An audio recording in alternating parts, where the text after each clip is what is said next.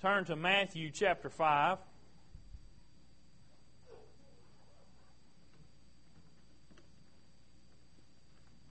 Matthew chapter 5, and we're going to start in verse 13.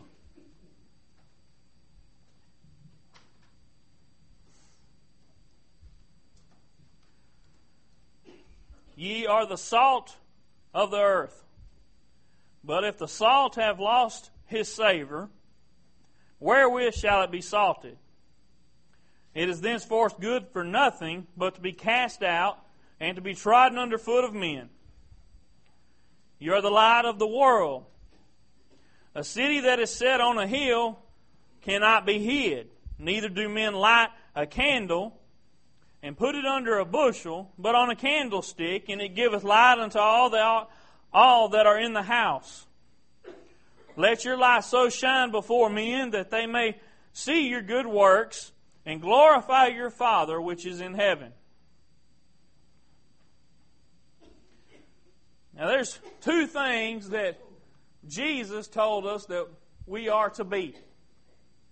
We are to be salt and we are to be light. Now, I want to look at those two things tonight, and you know, I'm not going to reveal anything to y'all that's just an epiphany. It's not not any kind of hidden mystery. You've probably heard it before, but it's not going to hurt for you to hear it again. So what, what is he talking about when he compares us to salt? He said, You are the salt of the world. Well, salt has a few functions, doesn't it? It's used to season food, make things taste better. It's used to purify things. You know, there's they'd give uh, soldiers salt tablets to purify their water so they could drink it. It's used to, to preserve food as well. It's used to, you know, to cure meat, things like that, so that it'll last longer. If you look at just those three things, and you compare those to, to us as a Christian, us, uh, a child of God, a servant of God in this world, we are His body that's in this world right now his hands and feet, the ones that should be going out into this world. Those are three of our functions as, as a preservative, a purifier, and something to give some flavor.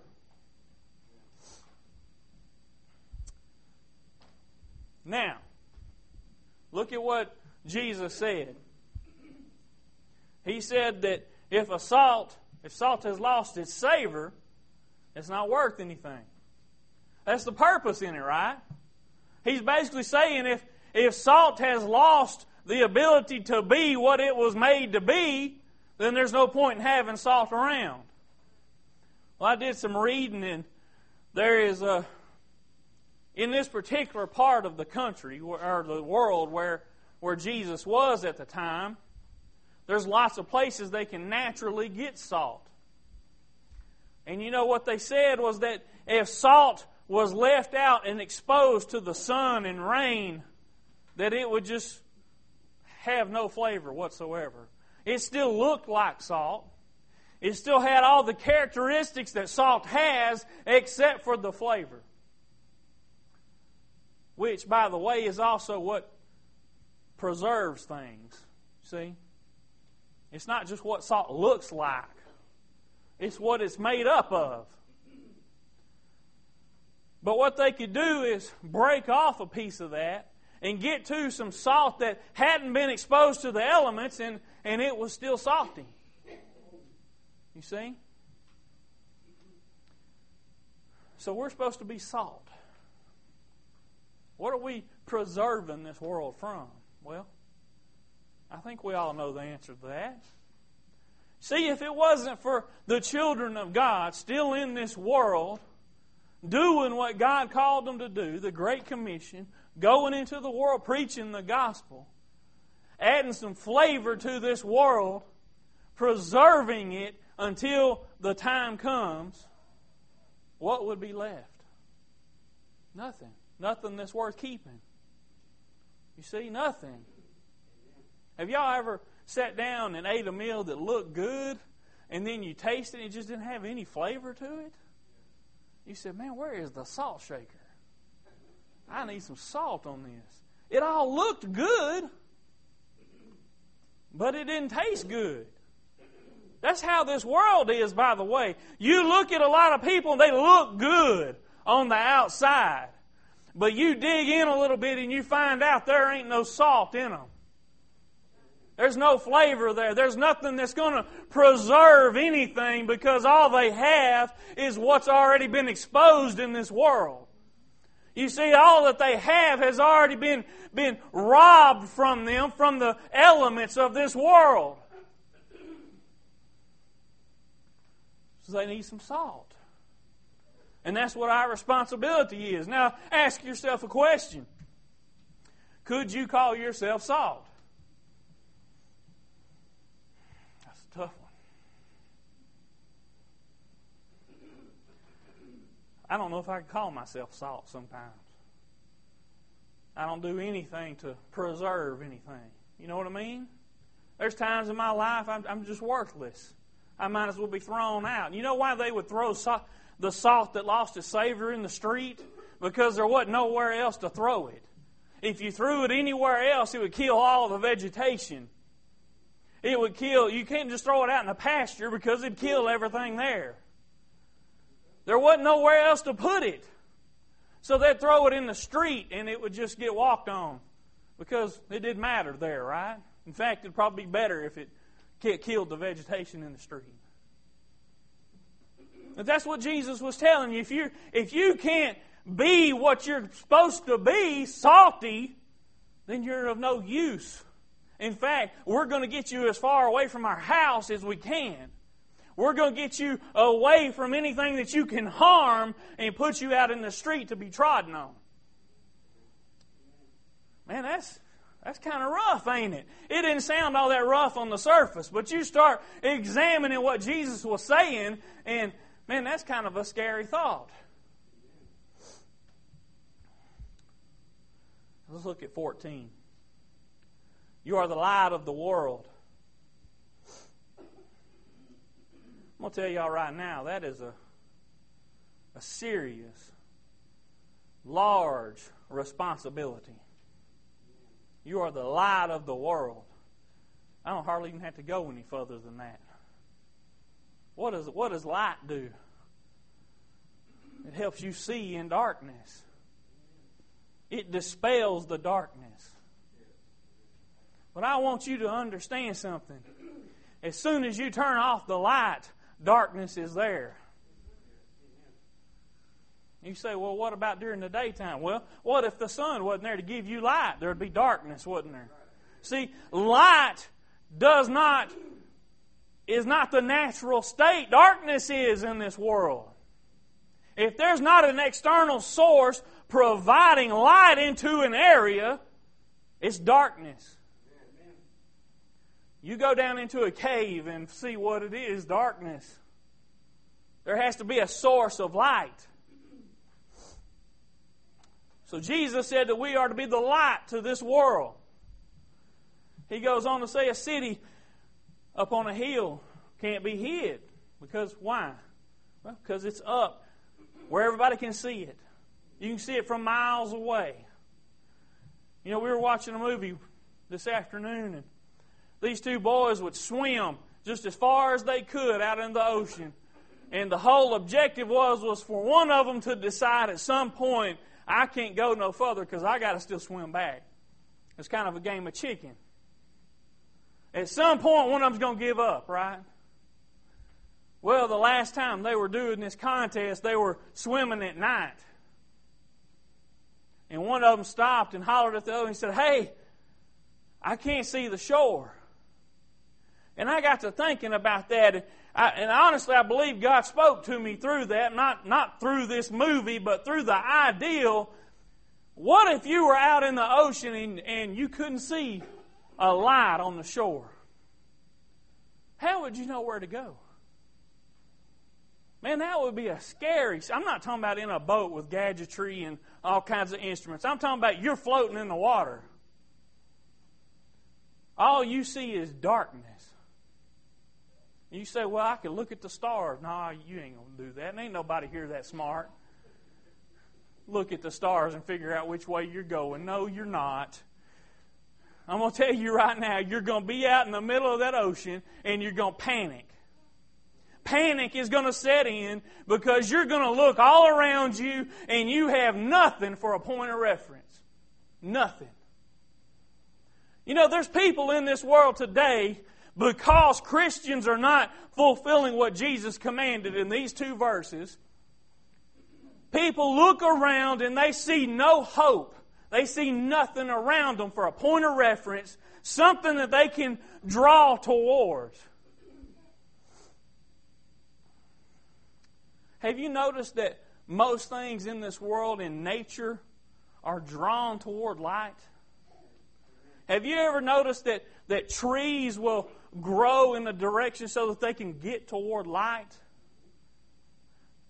Moths and and all kinds of other insects at night, they're drawn to lights.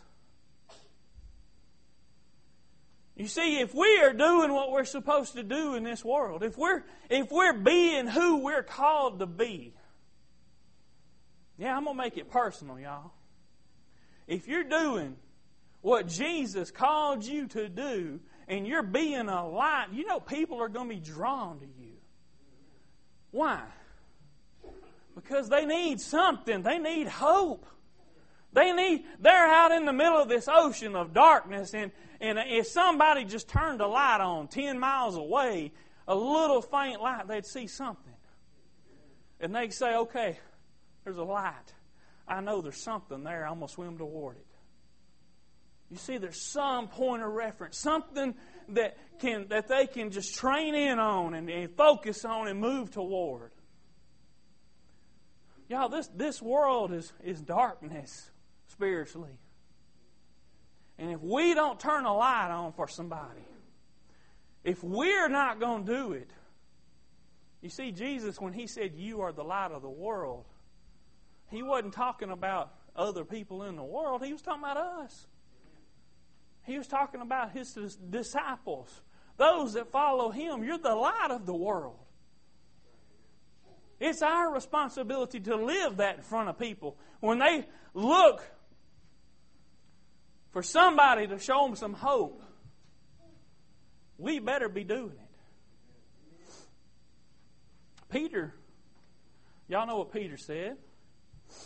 I've told you several times. He said, Be ready always to give a reason for the hope that lies within you. You know what that means? Have y'all ever really stopped and thought about what that means? That doesn't mean just have a defense so that you can argue your point when you get into an argument with somebody about the Bible. That's not what that means. That may be a, a small part of it. But what Peter was really saying is, is be ready at any time. Anytime you see the opportunity to turn the light on for somebody, show them a reason to have hope. Show them why you have hope. See, he was telling you, he was just reiterating what Jesus said. He said, Be a light to the world. Be ready to be a light. You see, opportunities will present themselves if you're looking for them. But if we put our blinders on spiritually, like I do all the time, and I walk into work and I just try my best not to make eye contact with anybody because they might say, Oh, Kevin, come here, I got a problem. And I just kind of walk down the hall. If I live my life like that all the time, I'm not being a light. That's what Jesus was talking about. Does anybody go light a candle and put it under a bushel? Or let's just put it in English today, a basket. What would be the point in doing that? No point. Don't nobody just like to smell a candle burn. Not, not one of these kind of candles anyway, Rhonda. I'm talking about just the light giving kind, not the smell good kind. See, nobody want you wouldn't go get a flashlight, turn a flashlight on, and then cover it up with a paper bag. Is what he's saying. There's no point in it. It's foolishness, actually. But what do people do? Think back to the last time electricity went off. What'd you do? Well, some of y'all probably have them, them old oil lanterns.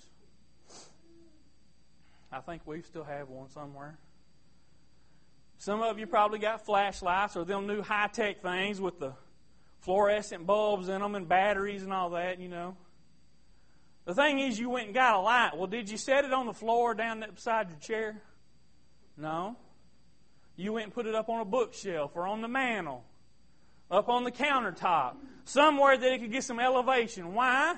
Because light's going to spread out and it's going to reflect off the ceiling and off the walls and it's going to light the whole room.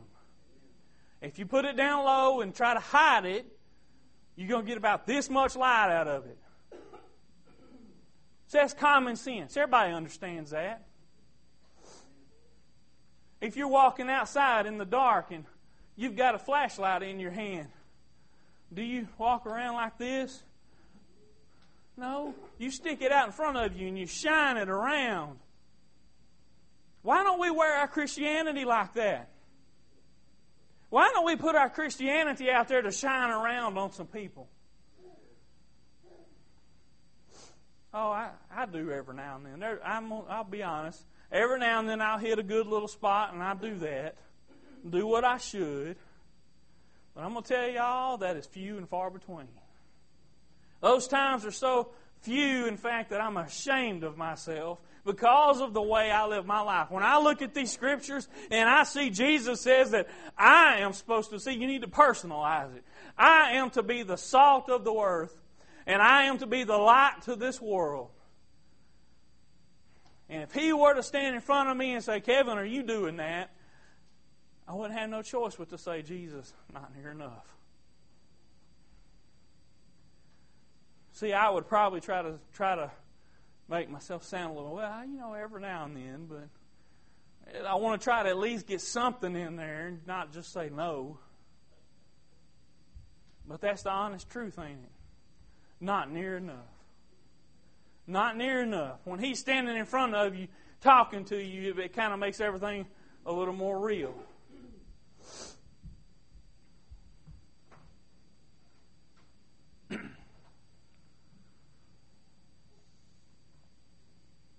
Psalms chapter 40. Best I remember it, it says, something about I was in a horrible pit. Y'all remember that one? He pulled me out of a pit. And what does it say? It says he set me on a rock and established my goings. Well, do y'all understand that Jesus is not in this world anymore? The physical manifestation of Jesus is not in this world anymore. But do you know that there's still people in pits? And do you know that when they're at the bottom of that pit looking up, that it would sure be nice to know they were looking up because they could see some light? You see, if you're if you're in a in a deep dark pit and it's nighttime and you can't see stars because it's overcast and the moon's not out, it's just total blackness, you're not even sure you're looking up.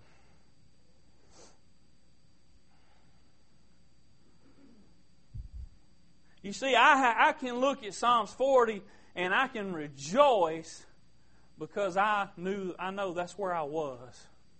And I know that's what he did for me was pull me out of this horrible pit and set me up on a solid rock and he established my goings. But you know there's people in this world that don't know that yet. There's people in this world that don't yet know Jesus and, and that He has done all of these things for them if they will just accept it. And Jesus ain't here to tell them, y'all. But thank God, He gave us the privilege, y'all. It's such a privilege.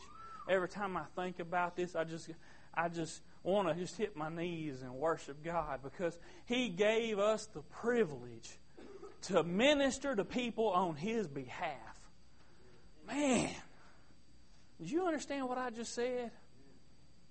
You see, the King of Kings and Lord of Lords said, Kevin, I want you to go minister to these people for me. He said, John, I want you to go in my name and minister to these people. You see that? Do you see the great responsibility He has placed on us? Man, that is a privilege and an honor to know that God, the God of the universe, took piddly me and put and allowed me to have that kind of responsibility. Trusted me with that kind of responsibility. And what have I done time after time? I've just pretty much spit in his face. Because I, I just didn't have any hold any kind of importance to what he's entrusted me with.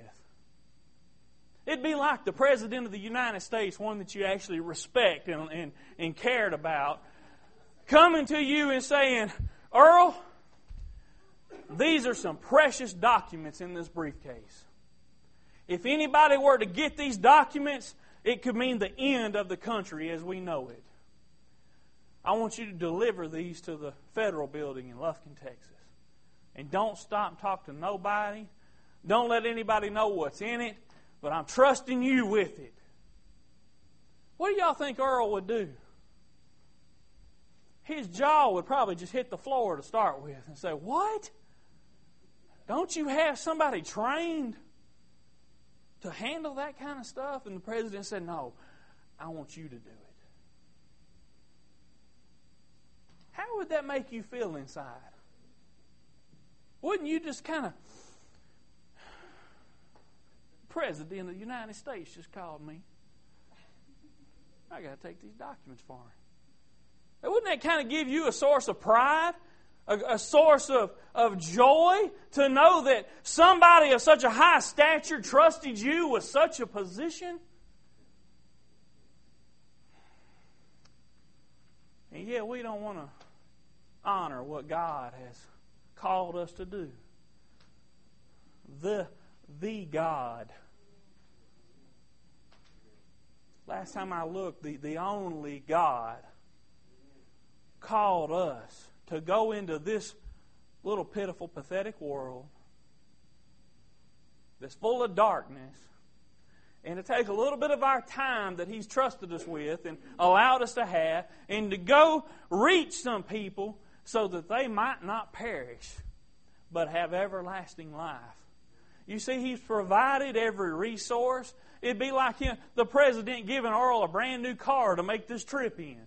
He's provided us with everything we need to do it. He's, he's given us the whatever training we might need. He's given us a source of power through the Holy Spirit. He's given us everything we need to accomplish this goal. And we say, well, Lord, you know, I'm just so busy. Now, would you tell the president that? I guarantee you, most of you in here wouldn't tell the current president that. You'd probably say, okay, I'll do it. Because that's just the kind of people you are. You're good people. You're patriotic people. And if it's something that would serve our government, you would do it. But yet we, we look at what God has challenged us to do and called us to do and ordained us to do, and we just blow it off. Well, I can take care of this later. I know, I know it's important, but you know, I've got other things going on. See, this ought to be our utmost, number one priority. Look, I know you got to work. I know you got things you got to tend to, but this ought to be priority number one. You ought to get up in the morning and say, God, what can I do for you today? See, the nice thing about serving God is He allows you to still do all that stuff and still do take care of priority number one. See, priority number one doesn't have to hinder all the other ones you have. In fact, if you will take a little step back and you start to try to serve God and fulfill what He's called you to do, being the salt and the light, I guarantee you, God is going to bless you. See, that's the way God works. He blesses people for doing what He's already told them to do. You know, most employers will just say, well, yeah, that's why I'm paying you. You should have done that. But God will bless you, God will reward you. That's just how good He is.